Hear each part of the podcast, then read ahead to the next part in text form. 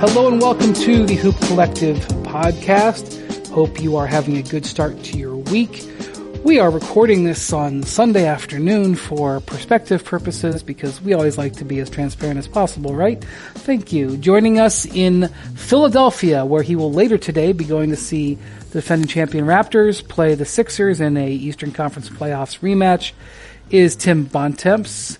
Tim, I know that you're still riled up from that fantastic Cavs Sixers game you saw last night, so I hope you've settled down from that forty-five point uh, tight squeaker. I don't know if I've ever seen a game end faster than that game did. Um, there were two teams that lost uh, Saturday by more than forty points. First time in N B A history. The Pelicans got worked by Dallas by, I think, forty-six, and I think the Cavs lost by forty-five. So, you know, the parity that we saw coming into the league is... is uh, right on schedule.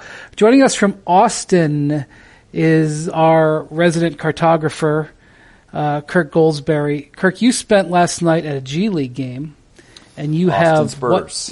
What, and you have what to report. They'll always be the Austin uh, Toros yeah. to me. You have you have what yes, to report. I, the first thing I was told by my friends at the Austin Spurs is to make sure that you stop calling it the Austin Toros. Uh, the second thing I have to report. is I'm in love with the one free throw for two points or three points rule. It is, for those who don't know, the G League is experimenting with the new rule where a player who goes to the line for a two-shot shooting foul instead shoots one shot worth two points or one shot worth three points in the event of a three-point shooting foul. And, Brian, I'm just here to report that that rule is awesome. It speeds up the flow of the game, um, and those free throw breaks are a lot shorter, and we get more action uh, and less pauses. So it was it was awesome. So to go with the mechanics of this, you, if you get the first free throw, and if you make it, you get the two points. But if you miss it, you get a second free throw. Is that right? For I don't think point. so. No. No, I it's just you, it's it, one and done. One and done. One and done. My question for you, Kirk, is that they have that rule for the first forty-six minutes of the game, and then they go back to the way it, it always has been for the last two minutes. Do you think that's how it should be, or should it just be one free throw the whole game no matter what? You know, that's the great that's a great question, Tim. I don't know. I think that's what we're going to test. Um, I think what I was asking people last night is, is two minutes the right time to start that sort of going back? Um, I think you have to go back to the original format at some point in the game. Um, and maybe it's four minutes, maybe it's three minutes, but two minutes is a good, is a good place to try. Uh, I think that's fair to ask, and I think the N B A is doing a good job by evaluating that, uh, this year in the G League. Let's, let's let's fast forward one year to the trade season when the new analytic number that everybody is so excited about is who has got the best percentage on the first free throw. the Not only the great free throw shooters, but the guys who always make the first one. Those guys, because like the corner three-point shooter, um, because the free throw would then become a vital uh, shot. In the, you know, that one free throw will become a vital shot in the game, just as valuable as a... as a three, because it's worth double the points, not just worth thirty-three percent more, or fifty percent more, I should say, but worth one hundred percent more. I mean, yeah, and it increases, is... increases the pressure on the shooter, too. So so some players that have, have trouble with pressure um, will see sort of more pressure in those big free throw moments in, in, in the fourth see, quarter, maybe I not even in crunch time. I see podcast topics galore when that gets implemented, uh, just like the Coach's Challenge. Um, speaking of the G League, uh, the Knicks... Um, You like, you like how I did that? That was good, right? Um, they almost, and by the way, this is it's interesting because last night, um, or I should say Saturday night because people listen to this on Monday, actually had had two free throws with, I think, two-tenths of a second left, Marcus Morris. He made the first, missed the second, and they ended up losing by a point. Um, the Knicks are the first team to make the coaching change. And I don't know, maybe I'm... I have some friends of mine who are diehard Knicks fans. I have some friends of mine who have good relationships with people in the Knicks organization, and they really pound on me for being so critical of them. They say that I don't, I'm not fair, that I, uh, I don't uh, take proper perspective, and sometimes they make some some points that I'm like, all right. But I just want to point out that as of Sunday afternoon, the Knicks front office had neither made a statement about David Fizdale or had a press conference to discuss the coaching change and why they promoted a G League coach to coach their team. And they had a press conference after a loss when they went to two and eight. At that press conference, they said, "We feel like we owe everybody the explanation of what we think of this season." But now when they've changed the coach, they don't owe anybody. And my point is, this is just the dysfunctional way that the Knicks operate, and it's led to another firing. And, you know, Tim, you and I were talking the other day, who that they were going to put into this job in the short term, I think, was going to really sort of foretell the, the short-term future of where this organization is going. And the fact that they chose Mike Miller, a guy who, you know, for all I know will be a great coach, but they went down to the G League. What what did that tell you that uh, about what's going to happen with this team after they made the switch? Well, to correct you a little bit, uh, Mike Miller was the coach of the Westchester Knicks and actually was coach of the year in the G League a couple of years ago. He was on, he's been on David Fizdale's staff since last Um, right, but he's never been a. They had two um, former g- guys who'd been head coaches in the N B A on their staff, and they right, selected right. him. But I'm right. sorry. No, that's that, fair. I, I was just I, I didn't want people to think that. they. I just didn't want people to think they took the guy from, not to try to defend the Knicks here, because I'm about to not defend them a lot, but they didn't. And that's fair. I didn't. You know, he. I, fair enough. Okay. Um, but look, the fact of the matter is the fact that the Knicks have promoted Mike Miller, a guy who, uh, at times, people probably have confused with the Mike Miller who played in the league for a long time and thought that that's who the Knicks were promoting because nobody'd ever heard of him before. Uh, I think it's only going to reinforce the fact now until they either announce that Steve Mills and Scott Perry are back next year or fire them and hire somebody else. Masai Ujiri is going to be the name that everybody is talking about with the Knicks until that decision, one way or the other, is finalized and made.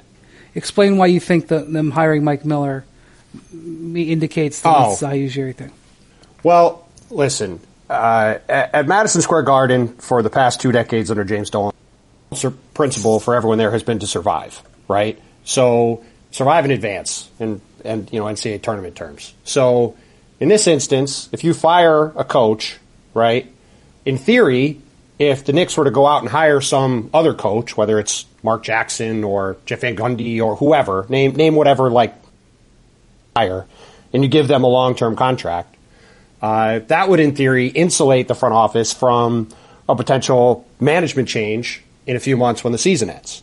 The fact that the Knicks promoted a guy who no one had ever heard of, who has had success in the G League but is not any kind of name, to, in theory, ride out, uh, would suggest that James Dolan, the owner of the Knicks, uh, is looking at an overall change in the way things are going on at the Garden, which, frankly, he should be, given the way things are going. And that leaves open the possibility for cleaning house in a few months when the season ends and going out and trying to hire for, frankly, the first time he's owned the Knicks, the single best person possible on the market to run the team, whether it's Masai Ujiri or someone else. And that, you know, that to me is what this signals, that there's at least the possibility that the Knicks are going to clear house, clean house in a few months and go out and Uh, chase after Masai. Kirk, when the Knicks started this season, they, I don't know if they genuinely believe this, but they certainly said it at Media Day. They had a press conference with Steve Mills and Scott Perry, and they indicated that they felt this team was going to be vastly improved from the seventeen-win team last year. Did you look at this roster and say that, that you thought that that was going to be the case? Because one of the reasons he's being fired here isn't so much that he was four and seventeen. It's that I think he started two and eight. And then that was pretty much when they undercut him. And after that, it was all just a death watch. Um, but d- did you look at this team and, and agree with them that you thought it was going to be an improved team? Not at all. Uh, as soon as free agency sort of ended and we saw the dust settle on, and they had one of those pres- press conferences, and like everything else with the Knicks, the press conferences have been a disaster. And here's the thing with the team. They're like a broke-down Cadillac with a busted engine and a wrecked transmission, and the mechanics keep just tinkering with the steering wheel and expecting the car to suddenly run smoothly. And when it doesn't, they just replace the steering wheel again and again. David Fizdale was not the problem. Neither was Lenny Wilkins or Mike D'Antoni. Neither was Jeff Hornacek. And it's not going to be Mark Jackson or Jeff Van Gundy or Becky Hammond or whoever they put in there. Look, M S G is such an important place for this league, and it's a tragedy that it hasn't seen like relevant pro basketball in a decade, um, in large part because the home team is, is like the Enron of the N B A. Uh, and until something fundamentally changes at the very top, it's going to be rinse and repeat, um, whether it's with Masai or with somebody else. Uh, something needs to change. And and look, it's it's a tragedy for the league, and it's it's it's about more than just coaches. I mean, the player development apparatus has been so bad. Um, it's cost the league talent. As potential superstars, say, like Kevin Knox, R J. Barrett, um, matriculate into that incubator, well, who really expects these guys to become the best versions of themselves? Um, and at this point, who expects the Knicks to, to help young players become superstars? So when I look at their roster, I see they didn't get any free agents. But for me, Brian, the real tragedy is that they have young, talented players who aren't really becoming the best versions of themselves. Um, and it's because the organization is sort of inept uh, from the top down. Um, but anyway, yeah, like good luck to the next coach. Yeah, so one of the things I think they're really guilty of is um, what I call majoring in the minor. Um, you know, for example, they send out a essentially a press release. That's what that tweet was, to say that Richard Jefferson wasn't actually offered a contract, as an example. Um, you know, uh, I've gotten, you know, communiques from the Knicks um, in the past. You know, sometimes I misspoke on something, but it was very, very minor, and I was reached out to to be corrected. You know, banning a reporter from certain press conferences because they don't like what that reporter is saying. Like, they really, really uh, go into details, okay, on trying to defend themselves. And yet the same organization will okay the signing of a fifth power forward. Like, you look at one thing that is, you know, a, a fifteen million dollars decision, or in some cases much more, um, that materially maybe hurts your team, and that is given the rubber stamp. But other things that you would think would be trivial and just be annoyances, I don't have time for this, they really focus on, um, you know, and that is amazing to me. That is an amazing thing for any N B A team, but especially uh, this team. And so, you know, you talk about, Kirk, you talk about the lack of, of uh, development and, and, you know, the concern about their young players. So many people have talked about how this team signed five power forwards, and there was sort of this log jam, and, and there, it led to David Fizdale trying to bend over backwards to figure out how to put it together. Let's just take that aside. This team didn't have point guards. This team didn't have any sort of, uh, it, it just didn't have any depth or, or, or well thought out design for point guard. The Elfrid Payton was the guy that they chose. He got hurt four games into the season. And as a result, and I think he missed fifteen or sixteen games, he just came back within the last uh, week. And so as a result, they had to play R J. Barrett. They're probably the most important thing going in the franchise. They had to play him out of position. It's hard enough already to be a rookie.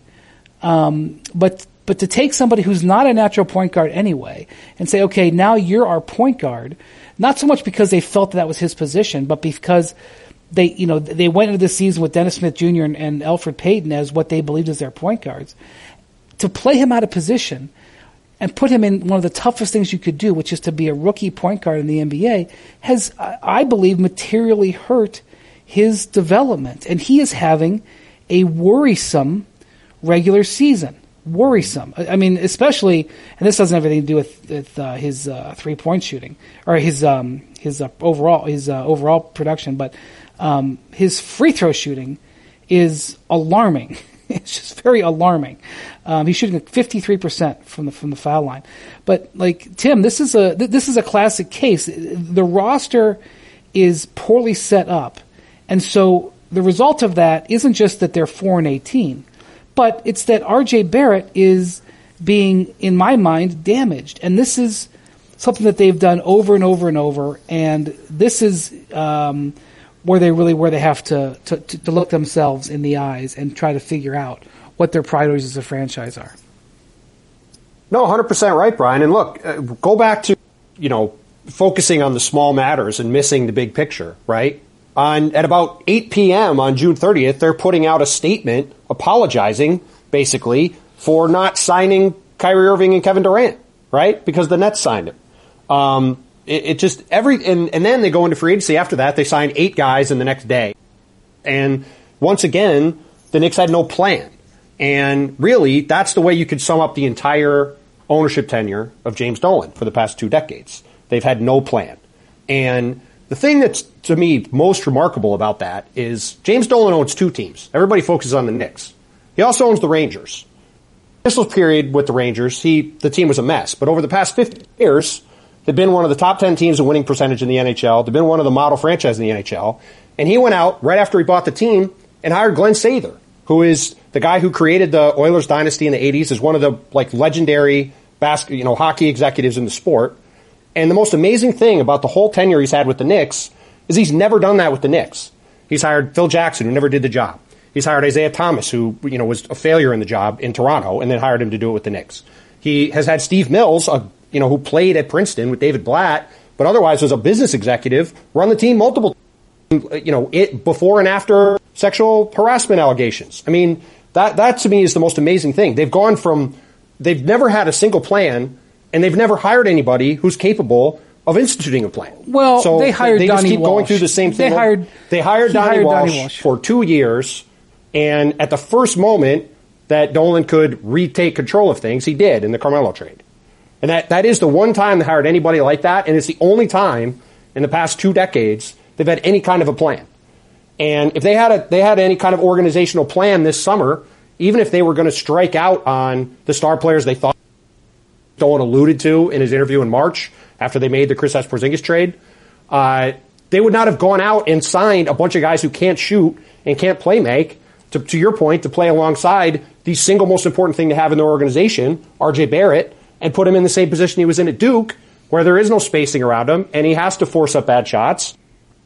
Now we're a quarter of the way through the season, and he's not playing great. He's shooting fifty percent at the line, and people are worried about his development. And it's just on and on to the next thing. Yeah, and, and I actually think that they did have a plan this time around, Kirk. They just didn't stick to it, and that's, you know, any that's one of the big challenges in the N B A. I mean, um, um, when you are a gen- when you are a general manager, um, one of the most important things that you can do, I believe, having watched the league for a long time, is make sure that your ownership has buy-in to what you are, what you're selling. Ultimately, it's up to you to, to execute it. But, you know, this was one of the things that happened with Sam Hinkie. Um, that was a radical plan. Um, and, you know, it ended up having, it bore some fruit, the process, what have you. But it, what ended up happening on that was the ownership, uh, lost patience and pulled the plug on it. And he misjudged, despite what conversations were had and everything like that, he misjudged his, Uh, or had mistrusted, I should say, his ownership's ability to, to follow the plan. And so one of the things that you have to realize if you are um, running the Knicks, when you p- present a three- or four-year strategy, as they did when they hired David Fizdale and they you know put forward what they wanted to do, you have to believe that your owner is going to back you up. And I think what we've basically seen, especially with the decisions that they made in free agency over last summer, which were a bunch of, you know, stopgaps and band-aids, I'm not so sure that they were able to fulfill or, or back up the plan that they had put in place.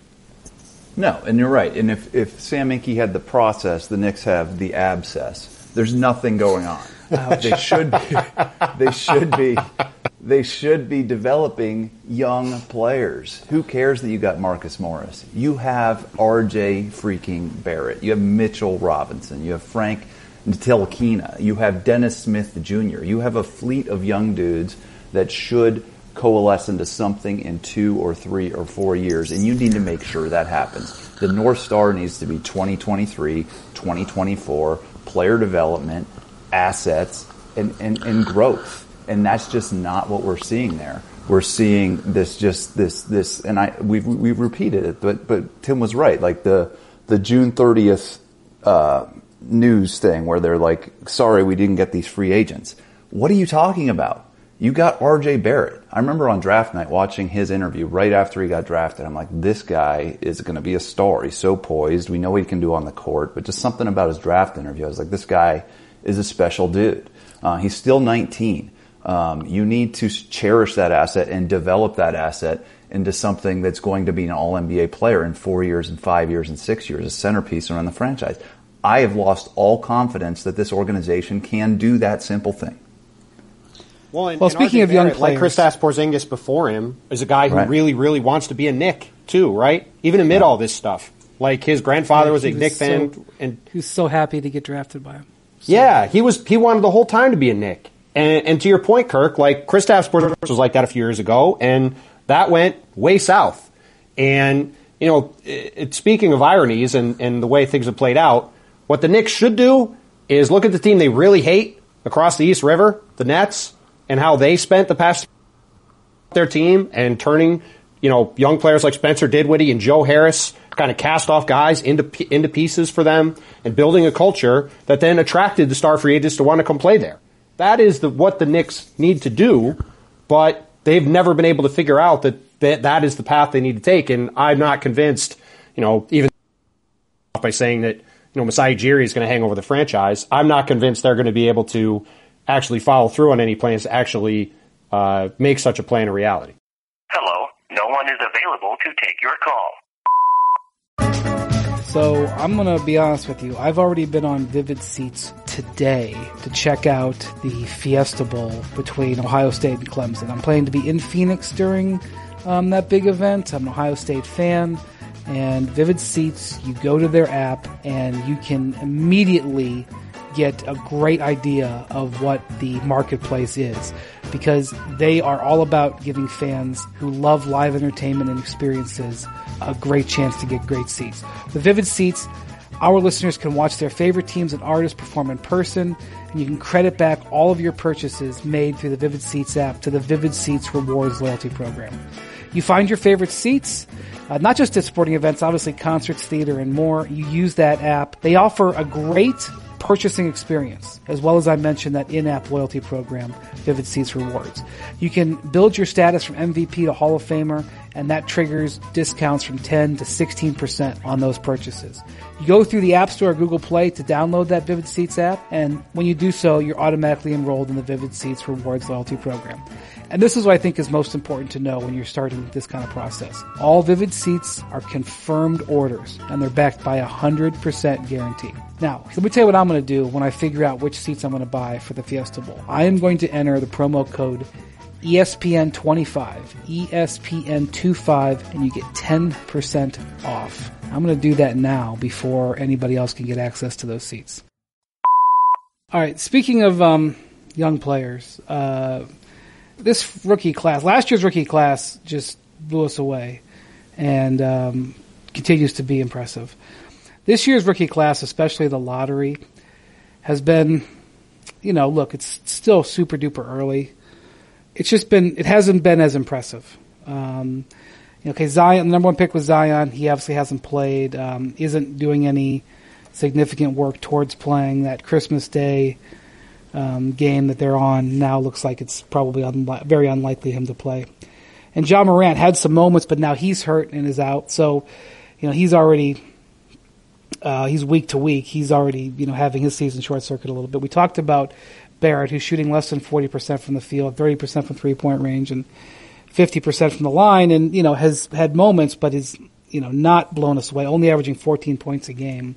Um, not that point average is everything, but um, he's getting thirty-two minutes. Um, you know, he was, and he was, you know, he's a born scorer, so that's concerning. Um, the number four pick, which the Timberwolves moved up to get, is Jared Culver. Um, he has been, I mean, okay on defense. Offensively, which is not what he was drafted for. He was drafted to be a lockdown defensive player.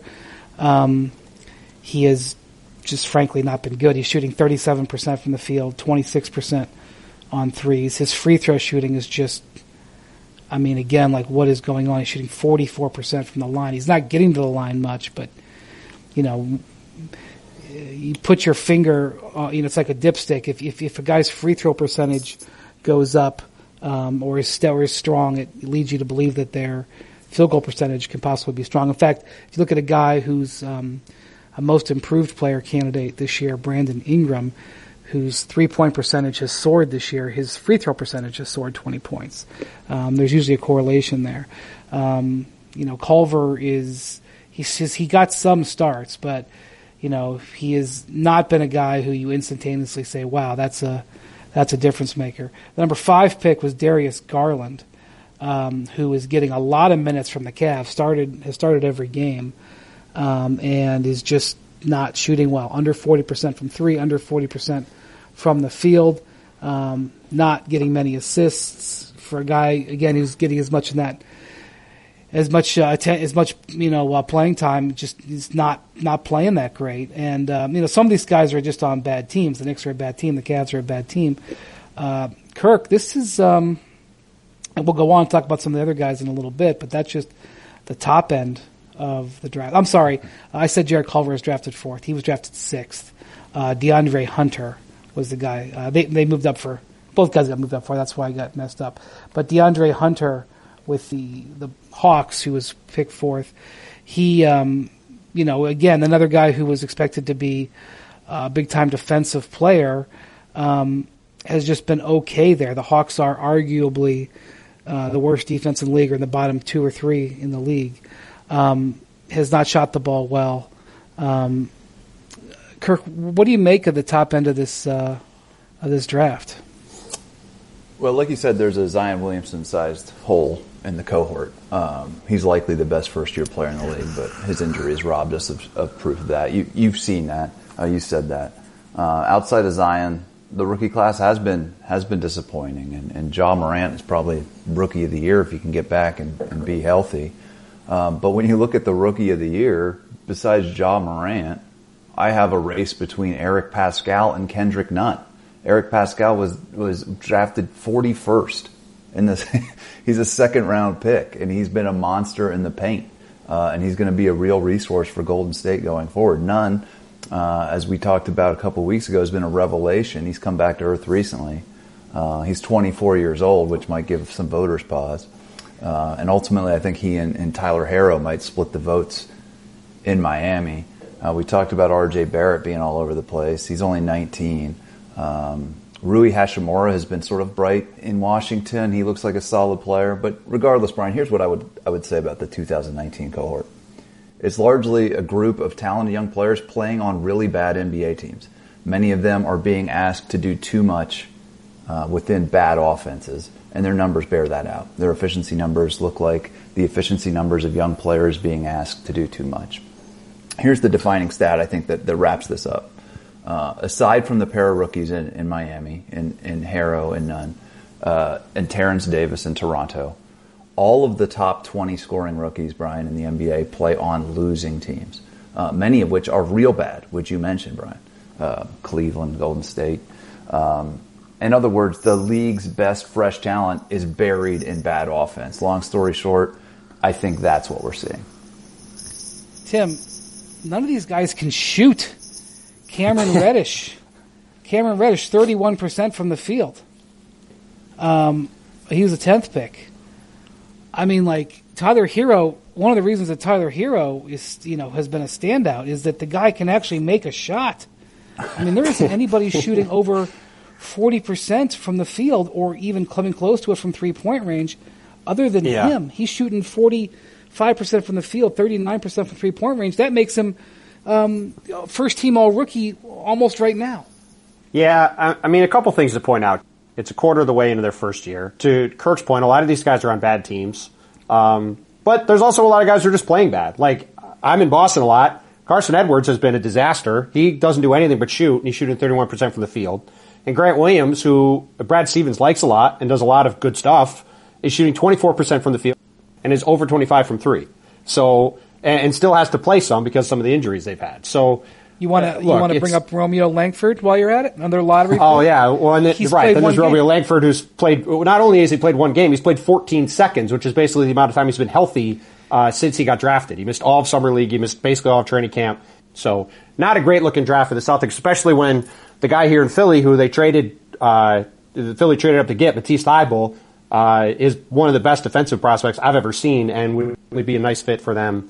Uh, off the bench at this point. But uh, beyond beyond those guys, one I wanted to bring up real quick is Brandon Clark. He was picked twenty-first, and he was a bit of an older guy out of Gonzaga. And I, I think between him and Ja Morant and Jaren Jackson Junior, uh, who they drafted last year, that's that's a pretty nice core for Memphis to, to build around going forward. Well, sadly, Brandon Clark has been hurt too. Um, I will bring also up P J true. Washington, um, who uh, is making shots. And the, one of the reasons he's with Charlotte, who I think was taken with maybe the thirteenth pick, uh, no, twelfth, twelfth pick. I think. Um, one of the reasons this guy has exploded out to me is because he's making shots. he, he shoots fifty percent from the field, forty-two percent on threes, and he's taking uh, he's not taking a lot of threes a game, but he's taking three a game. Um, he's had a few games where he's really been explosive. I don't know what his overall upside is, but he's a stretch four man, which is obviously in demand in this league, and he's making shots. Um, I mean, shooting is absolutely at an ultra premium in this league, and all these guys who got drafted up at the top, like none of them are making those shots. So I agree with you that if you're on a bad team, it's not the most fertile ground. We talked about how the Knicks' faulty roster is forcing R J. Barrett into some uncomfortable situations. Um, you know, and, and, uh, you know, he has, you know, a, a player like Tyler Herro that's on a team that's, that's much deeper, uh, has the luxury of being used in maybe a better situation. But, um, that doesn't, if you're on a bad team, it doesn't affect what you can do when you get a, an open twenty-five, twenty footer. And, um, and that's, that, that's one of the things that has, has really jumped out at me. And there's, there's other guys, you know, further back in this draft, you know, um, um, who just haven't done much either. I mean, there's, you know, um, Nasir Little hasn't done much. I mean, uh, he had a, he had a great opportunity for the, uh, for the Blazers, and, you know, they didn't, they decided not to go with, um, decided not to keep giving him a chance, and they signed Melo instead. Uh, Ty Jerome has been hurt. Um, Dylan Windler, who went to the Cavs, has been hurt. Um, uh, some Brian, of these other guys have, yes. I know you and Bontemps have both voted on end-of-year awards in the past. Is this going to be the most difficult uh, all-rookie second team voting in recent memory? It might be a difficult all-rookie first team. Yeah, it's going to be tough. It's um, going to be tough. Like Coming Nik- up with ten Nik- good rookies is going to be hard, huh? Nickeil Alexander-Walker, okay, who the Pelicans got when they made that deal to get the extra picks. He's a shooting guard, okay? He's shooting thirty-two percent this season. Now, granted, you go over the history of N B A players, as Bontemps mentioned, and you look, and almost to to a T, their worst shooting season is their first year. So all these guys are going to improve. But you'd like to see even a shooting guard to be shooting in the in the low forties as a rookie. Maybe, you know, forty-one, forty-two percent would be okay. These guys, none of these guys can convert anything. And all of these teams, Kirk, are looking at players with the idea that they're that they're trying to get analytics. They're trying to um, get uh, you know, they're they're using analytics to to to apply um, to to get these guys. They're really evaluating these guys on that on that front. Um, uh, now Jackson Hayes, who is a spectacular dunker, he is shooting sixty-one percent. Um, But he has had difficulty being an impact player um, at all uh, for for New Orleans. He's been sort of in and out of the starting lineup, um, only averaging nine points a game. So he, he he makes shots, but he only dunks. So just to just to be fair to um, uh, all those guys out there, but uh, I just I'm I'm just concerned because this this was a class that um, you know some teams you know there was multiple trades inside the top inside the lottery, because some teams were excited about some of these guys.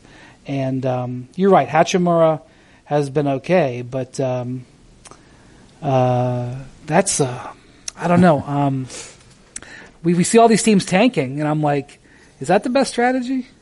I have two points for you on this, Brian.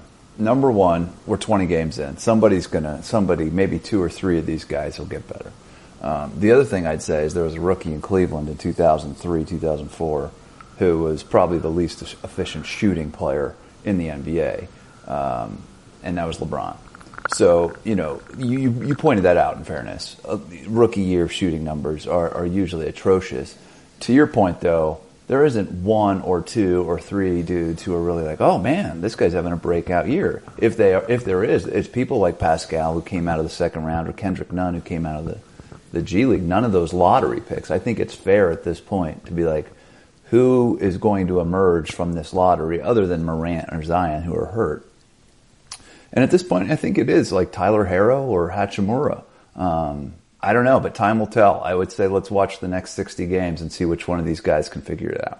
it doesn't help that last year's class had a lot of guys who stood out as rookies too. So when you think back to that as a reference point, it only makes this year's class look worse.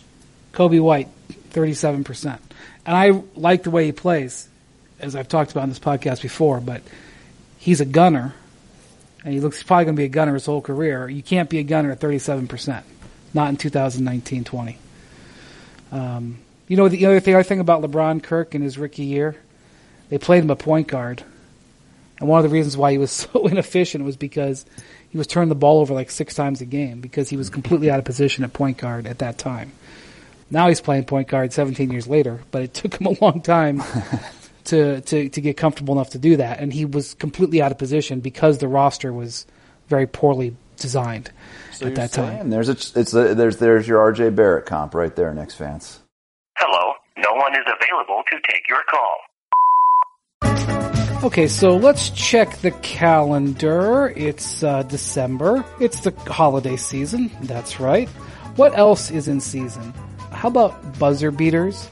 That's because T I S O, the official watch of the N B A, has a great new contest for buzzer beaters. Every time a buzzer beater happens, fans will be rewarded with prizes, including trips, autographed merchandise, game tickets, and more. You sign up at us.tsoshop.com slash buzzerbeater to enter for your chance to win. And coming up soon, a trip to the All-Star Game in Chicago in February. So that's coming up first. But in the meantime, anytime there's a buzzer beater, you can get good stuff. Obviously, if you want to check out T I S O just to look at their watches, don't forget they're stylish, trendy, innovative, and made of the highest quality materials. They're the official timekeeper of the N B A, bringing you a special opportunity tied to that most iconic moment, the buzzer beater. Sign up now, again, at us.tsoshop.com slash buzzerbeater. And you can check them out on Facebook at facebook.com slash tso.us, on Twitter at, at tso, on Instagram at tso.us, and you can check the hashtag ThisIsYourTime for more information. Speaking of Cleveland, um, Bontemps, you were at that game last night. Um, Woj had a report Uh, over the weekend that they are now going to listen to trade offers on Kevin Love. Let me just say that I think that the Cavs' phone lines were always open on Kevin Love, but let me give you a little detail of what's happening there. Um, there is obviously a bit of a disconnect between new coach John Beilein and some of the players on that roster, specifically some of the veteran players on that roster. Now, I want to single out that Tristan Thompson is not one of them. Tristan Thompson um, likes playing for John Beilein and was very vocal in defending him after a story in The Athletic came out over the weekend that also detailed exactly what I'm saying. But I can just tell you from day one, from, from Summer League, um, some of the veterans came to Summer League um, to work out with, uh, you know, that team. And they were like, is this the way it's going to be? Because they were immediately turned off by him. Um, Love, uh, showed up for training camp about two days before. Most of these players are in for most of September. Kevin was living his best life, um, out in the world. And, uh, we, he was showing on Instagram, living his best life. And he showed up right at the end because I didn't, I think that was a message right there. Um, and he's clearly unhappy. And so the Cavs, I think, are feeling a bit of a critical mass here because they, they realize that he has three years and ninety million dollars left on his contract, which makes him difficult to trade. And their preference would be to let the market develop a little bit. But it's also clear that him and some other players who are not down with John Beilein being there potentially is causing an issue with the young players who John Beilein is focused on. So, Tim, what the hell are the Cavs supposed to do about Kevin Love right now? They're, they're supposed to view him as a distressed asset, and I would say get rid of him as soon as they can uh, for what they can. Uh, to your point, the three years and ninety million dollars left makes him, you know, one of the the worst contracts in the league probably at this point. We're in an N B A where there aren't a lot of long contracts. Um, you know, you, cost was for the, the Rockets to trade Chris Paul for Russell Westbrook, who also doesn't have a great contract. Um, so, you know, to me, that that's the, the goal for the Cavs needs to be to get him off the team and, and to go forward with these young guys. Because to your point, last night, you know, it was pretty jarring in the second half to see Kevin Love ten thousand yard stare for the entire second half, basically, while Tristan, to your point, was talking to Beeline and was like talking to guys on the bench and trying to be involved. And Kevin looked like he'd rather be literally anywhere on the planet but sitting on the Cavs bench uh, watching his team play. So you mentioned uh, it's kind of hard to analyze the Chris Paul trade um, because uh, it, you know, it wasn't a salary, a straight salary dump because um, uh, obviously Russell Westbrook was involved. But people generally think that Chris Paul has one of the most challenging contracts in the league. And again, it's not because he's not a good player. It's because in twenty twenty-one twenty-two, when he's going to be, I think, thirty-seven, he's got forty-four million dollars on that contract. Um, Kevin Love, uh, I mean, just, just you know, to, to make it clear, his contract is even longer. His contract goes through twenty-two twenty-three, I think, yep. And he's going to be thirty-four at the end of it. Now, the contract, the way the Cavs designed it, actually descends. So um, he's owed twenty-eight million dollars in twenty-two twenty-three. It's not the same as uh, as Chris Paul, um, but it's it's up there. I mean, another guy that you would think is, you know, if you listed like the most difficult to trade contracts in the N B A, Chris Paul would be there. Um, probably, you know, uh, Nick Batum would be there. Uh, Batum is owed twenty-seven million dollars next year. But those guys' contracts are all shorter. Kirk, trading Kevin Love, you know, it's not just a matter of, oh, what value can we get for this, you know, former all-star stretch forward who can hit the outside shot and rebound. It's how do you view that player versus taking on three years and ninety million dollars? And I'm not so sure because I, I know that when the Cavs extended him, they extended him under the belief that he would be able to potentially trade him down the line for, for assets. He's averaging the fewest points since his second season. Um, he's repeatedly missed games due to injury. He's had a, a lingering back issue for several years. I don't know if the Cavs, the Cavs may have to, as Tim said, view him as a as a salary dump more than yep. trade him to get players and picks that you think of when star players are moved. No, you guys are hitting the nail on the head, at least as far as I'm concerned. This is an, a very, very expensive spot-up shooter that can get you rebounds but is a defensive liability. Um, he's got a dicey injury history that is very relevant to any contender. He's on the wrong side of thirty, and that's a really hefty price tag for such a player. That said, I think if a contender can hold their noses and ignore that price tag, there's no question he can help. Like Woj said in the piece, he's an intriguing target for franchises in both conferences, especially in a season which so many teams believe one addition uh, could catapult them into a championship uh, contention. That's what that's Woj's words. But here's here's where I think you're exactly right. Even while he's obviously not a fit in the rebuild that's happening in Cleveland, um, that doesn't mean it's easy to move him. Cleveland is, is is bound to think they're doing their trade partner a favor by giving them Kevin Love, this all-star, this double-double machine. Meanwhile, everybody on the other side of the phone, Brian, uh, is going to think they're doing Cleveland a favor for taking this contract off the books. Uh, it's hard to imagine a contender absorbing this monstrous deal um, and sending back the kinds of assets that Cleveland might seek in a rebuilding situation. The other thing that makes it really tough to trade him, with everybody so focused on twenty twenty-one cap space, that's right. Even contracts that are bad for, say, another year and a half are not really a logical trade thing. Like, for example, look at the Miami Heat. The Miami Heat are starting Myers Leonard at power forward. Would they love to start Kevin Love instead of Myers Leonard? I have a feeling they would. But even if you said, we'll give you James Johnson, which is basically twenty-eight million dollars in dead salary through next season, yeah, if they he, trade for you, Kevin Love, you, they then can't sign a max player. Yeah, you you broke up a little bit there. But just um, Deion Waiters and James Sorry. Johnson obviously are guys uh, who could who could be used in a trade. The Heat didn't get into the Chris Paul game because they were worried about protecting twenty twenty-one cap space. Mm. They're certainly going to be dissuaded from getting into the Kevin Love game. So this comes down to, so, you know, you say teams in both conferences, well, which teams? Which teams this make? Because I, because I've seen the Heat mentioned, and I mean, I think you can scratch the Heat off because I don't think they're touching twenty twenty-one cap space. I just don't think they're going to do it, especially not. I mean, they would do it for Steph Curry, you know, uh, but I don't think they're doing it for, for Kevin Love. Um, yeah, no way. So the the team that naturally floats to mind here is the Portland Trailblazers. Kevin is from Portland, does have a desire to return there. That wasn't the case in his whole career, but now I do think would, would want to play back in um, in Portland. They have huge amount of money committed to Lillard and McCollum through twenty twenty-four. Um, so it's not like they're impacting long-term space. Uh, they have expiring contracts in Hassan Whiteside and Kent Bazemore. Um, they have the um, the ammunition to get it done, but they, Kirk, they just signed a new power forward. His name's Carmelo Anthony. He was player of the week last week. Um, can Portland? Does Portland get seriously interested in this? And can they? What can they send to Cleveland? Because Cleveland will not look at Hassan.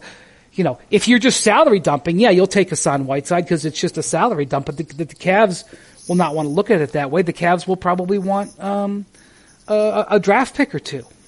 Yeah, and that's the problem. So if, if if I could say, to answer your question, Portland could get involved. They shouldn't get involved. He he doesn't he doesn't make, put them over the top. This is a team that has defensive issues um, that, that that's not going to put them over the top. Um, so I don't. I know that that's a nice story. Him going back home. I think he's wearing the O on his jersey these days. It's for Oregon. Um, that would be nice for him to end up there. I think there's other teams that are better fits. Um, even in the Western Conference, I think Utah might be a better fit. In the Eastern Conference, and, and, and Tim would probably speak to this better than me, both Boston and Brooklyn come to mind. Um, he's been linked to Boston in the past. Uh, but I just don't see Portland doubling down on the next three years at that number for a core that essentially rep- it would be Lillard, McCollum, and Love. I just don't think that's the kind of core that's going to really compete. I don't see how Boston could trade for him, even if they wanted to, Tim. They don't have anything to trade. Boston will not be trading for him. The only the only teams – I went through all the teams. The only teams that I could see that really made sense for him in a trade were Charlotte and Phoenix. And those are teams that are just trying to get into the playoffs for the first time in a long time. And you could do like Bismack Biyombo and Michael Kidd-Gilchrist and some kind of expiring salary – do Tyler Johnson and Frank Kaminsky, maybe some kind of protected first-round pick to, again, expiring contracts to, to take on Kevin Love. I just – it's hard to see where teams are going to go, I want to sign up for a thirty-one-year-old power forward who's had injury issues, who's owed ninety million dollars through twenty twenty-three. It's just hard. So the only other th- it's, the only other thing that you could do is the Cavs could take on some bad salary themselves, is, you know, basically trade, trade long contract for long contract. There's not that many long, bad contracts in the league, as you mentioned. Or if the Cavs are really seeking a draft pick or two, if they, you know, they could sweeten the deal with their other trade asset that people want, which would be Tristan Thompson, and package Love and Thompson together. But that's a huge number to swallow um, because Thompson's um, um, two of them together are about forty-six million dollars. That's and you know you, you know you're trading basically two guys off a team that's not very good. He's at uh, eighteen five. Is there a team that could do that deal? It it just gets complicated. I just I just think um, Kevin Love being available again, not because of the player he is, but just because of that contract. I just I don't see a, an easy way out of this one. Um, Kirk, what about Tristan Thompson? I mean, can could they trade him together somewhere? The number's just too big, in my opinion. And again, most of that's on Kevin. Uh, and, and, and, and we brought that up. It's not Kevin twenty twenty. It's Kevin twenty twenty-one, Kevin twenty twenty-two. Uh, that's that's just too big of a number. You add Tristan to that deal. I just don't see a team that can do that. Um, look, we I went to there's, there's one team that seems to love power forwards and love making bad decisions, and we already talked about them on this podcast, uh, the New York Knicks. I don't think we're going to see Kevin go to the New York Knicks, but Um, look, I don't know where this is going to go. I, I do think it comes back to that central crux, though, Brian. Cleveland thinks they're sending out an asset and doing their, their trade partner a favor. The trade partner thinks they're doing Cleveland a favor. And like you're saying, I don't see an easy way that this gets done. I think to your question about Tristan, to your yeah. question about Tristan, Brian, I think it's going to be tough for the Cavs to move him for value also because, again, like a team like the Celtics would love to trade for Tristan, probably. He would give them a nice piece in the middle. Uh, th- that number at eighteen five and an expiring is with the, the teams that are contending, it's going to be hard for them to come up with that kind of number to get a deal done. So it, it's just also, a tricky, the belief, tricky math around the league. There's a belief that Tristan would get bought out. Although I don't know. I mean, Tristan, let me say this. The, the, the concept that Tristan, because I've, I've talked to some teams, I've even had some teams who know that I'm close to the Cavs and know that I've known Tristan for a while actually reach out to me about doing background research on Tristan in the event that he gets bought out. But let me just say that uh, the Cavs have seventy million dollars in cap space next summer. Um, they're not going to be able to spend that on free agents, all on free agents. And Tristan Thompson is a guy who is tr- is proving to be, uh, trying to be a leader on that team, is buying into what they're doing, is buying into the coach. And, you know, I'm not saying that they're going to give him a, an, an equal contract, but Tristan Thompson's best bet could be to stay in Cleveland and get another contract there. Um, and so that would make it, you know, I can't foresee into February, but he may not be looking to get rid of, give up his bird rights to go, uh, you know, be a, a bit player on team. So much water has to pass under the bridge between now and then. I mean, who knows? There could be like a, a team that's desperately in need of a center that could win a championship right away, and maybe Tristan fits in. But um, you know, you know, giving up, getting bought out also means giving up your bird rights, and in a summer where not a lot of teams have cap space, that might be Tristan facing that he's getting the mid-level. And I don't think Tristan sees himself as a mid-level player. And so all of this makes it just so difficult. And again, if you are have paid any attention to the Cavs at all over the last two weeks or read anything that their Cleveland-based media has been writing about it, you can see that this is this is reaching a a, a crisis point um, with where Love is, in, in you know, and where, where where the rest of the team and the young players are. And so I'm sure they'd love to trade him in the next twenty-four hours if they could. I just don't see how that gets played out. Kirk, is there anybody else as we come close to December fifteenth that you're looking at to see uh, what happens with that you think could, could be active on the market in the short term? Uh, you know, the, December fifteenth is really relevant, just to remind people, because you can now trade free agents that signed in the summer of two thousand nineteen. And that's a population that represents, I think, about forty percent of the league. So December fifteenth is relevant. So the real trade window in the N B A is like a fifty-three day, I think, fifty-three day span that connects December fifteenth and the trade deadline. I'm looking at Chris Paul, of course, uh, Kevin Love, we mentioned, uh, and maybe some of the Spurs guys, DeMar DeRozan, LaMarcus Aldridge, Rudy Gay, Marco Bellinelli, depending on what goes on there for the next few weeks, the next month or two. Uh, I think those guys could be uh, interesting to contenders around the league, um, interesting to teams trying to make the playoffs.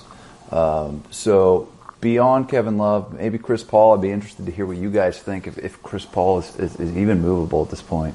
Um, DeMar DeRozan, LaMarcus Aldridge, um, and maybe some of the other Spurs vets, Bellinelli, um, Rudy Gay. Tim, I, I think you made an interesting team when you mentioned Charlotte.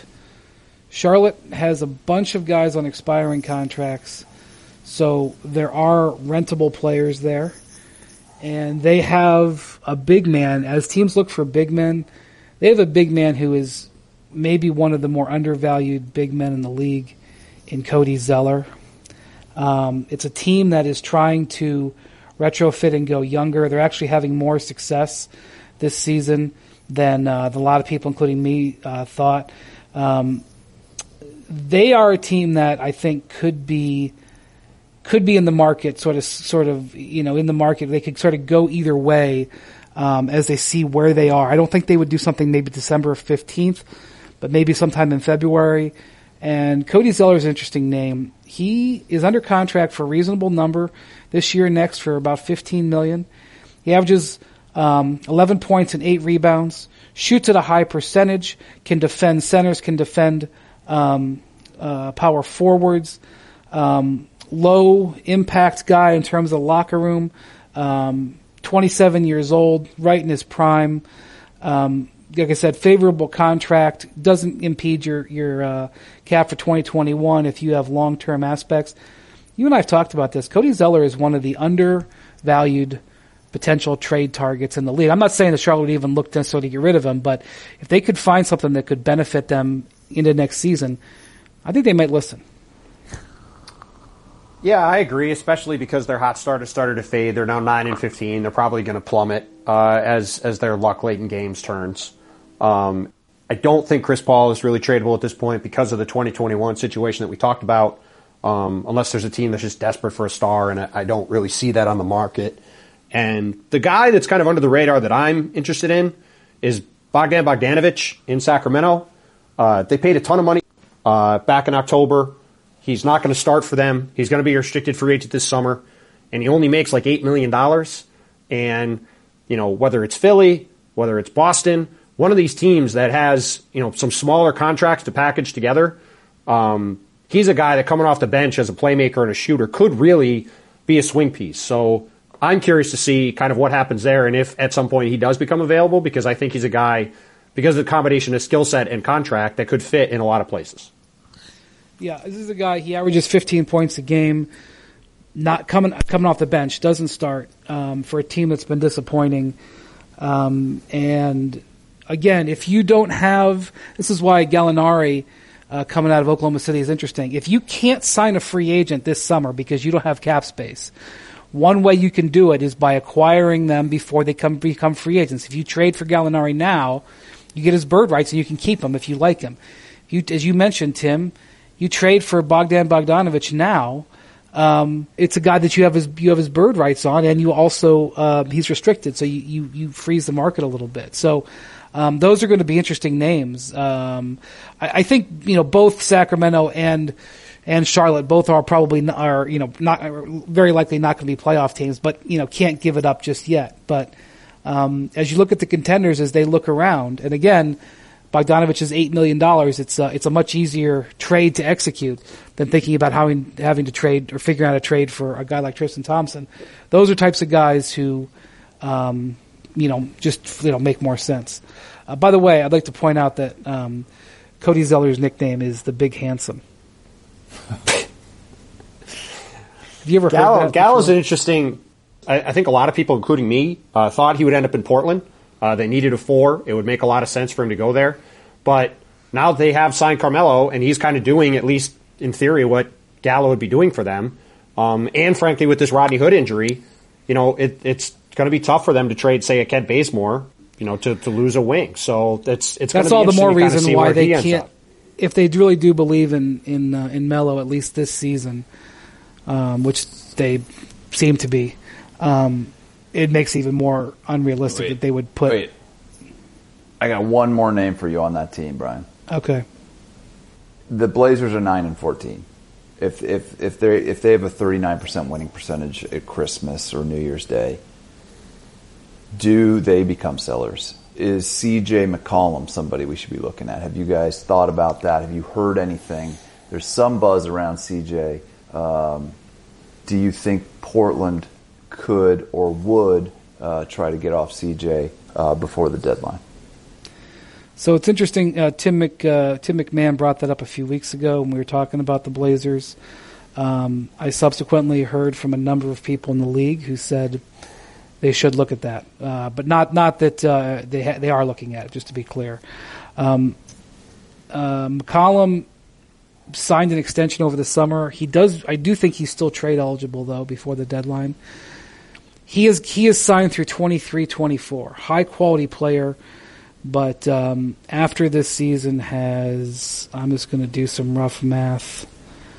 About one hundred twenty-eight million dollars left on his contract. So basically, um, you would be you'd be you'd be thinking about it like this. I, I think Bobby Marks, when he was talking about Kevin Love, he said if you are if you were a front office, would you sign Kevin Love to a three-year, ninety million dollar contract? Um, that's one way you have to look at it. If you're a front office, would you sign C J McCollum to a four-year, one hundred twenty million dollar contract um, this summer? Maybe you would. Maybe you think he's that good.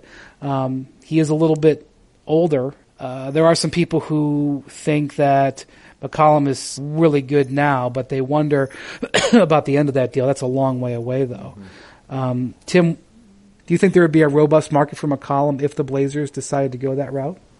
I don't really, because of the same things we've talked about. I think a lot of the teams that are really trying to push right now are all being open you know, an open destination for stars in twenty-one. So I think it would make it tough. I mean, maybe say a team like Orlando, if they value him, maybe you could do something around Aaron Gordon, maybe. But Aaron Gordon's been bad this year. Um, you know, maybe again, a sh- like a team like Charlotte would want to make a swing. But um, I-, I think it's going to be in this era we're in now, where all these teams have all these guys are on shorter term deals. Looking at a guy who's owed, you know, including this year, one hundred fifty million dollars or so through his age thirty-three season. It's tough to really get excited about that. Well, I definitely think that they could trade McCollum in the next fifteen minutes. I think there'd be a bunch of teams lining up for it. The issue is, could they trade him for pieces that actually make them better in Portland? Well, that and well, that's what I mean, right? It's like yeah. This is different than Kevin Love in that they. I think they'd have to really be wowed to move him or get something of real value, because I still I that the way Portland looks at this season is, hey, if we can go on a little run here and hang around and get Jusuf Nurkić back later and maybe add a piece, we can get in the playoffs and make a run in the West, right? They just made the Western Conference Finals last year. So I don't think they're going to blow it up and give C J away. Um, but I also don't, I, I don't see a robust market of teams like for them to trade for him for just that reason either. Well, you know, New Orleans is a bit of a question mark, because I don't know if they can touch their roster, whether it's J J Redick um, or Drew Holiday, until they see Zion play. I mean, Zion was damn impressive in the preseason, and I don't, you know, as much as they've been struggling, and they are in a bad streak right now, and Alvin Gentry starting to face the heat, I don't know how you could evaluate him as a coach or their team until you see Zion, which they say he is on schedule. He's not off schedule yet, so uh, we'll see. But more to discuss with that in the future. Thank you, Tim, and thank you, Kirk, for joining us. Thank you for listening to the Hoop Collective podcast. Have a great week. We'll talk to you soon.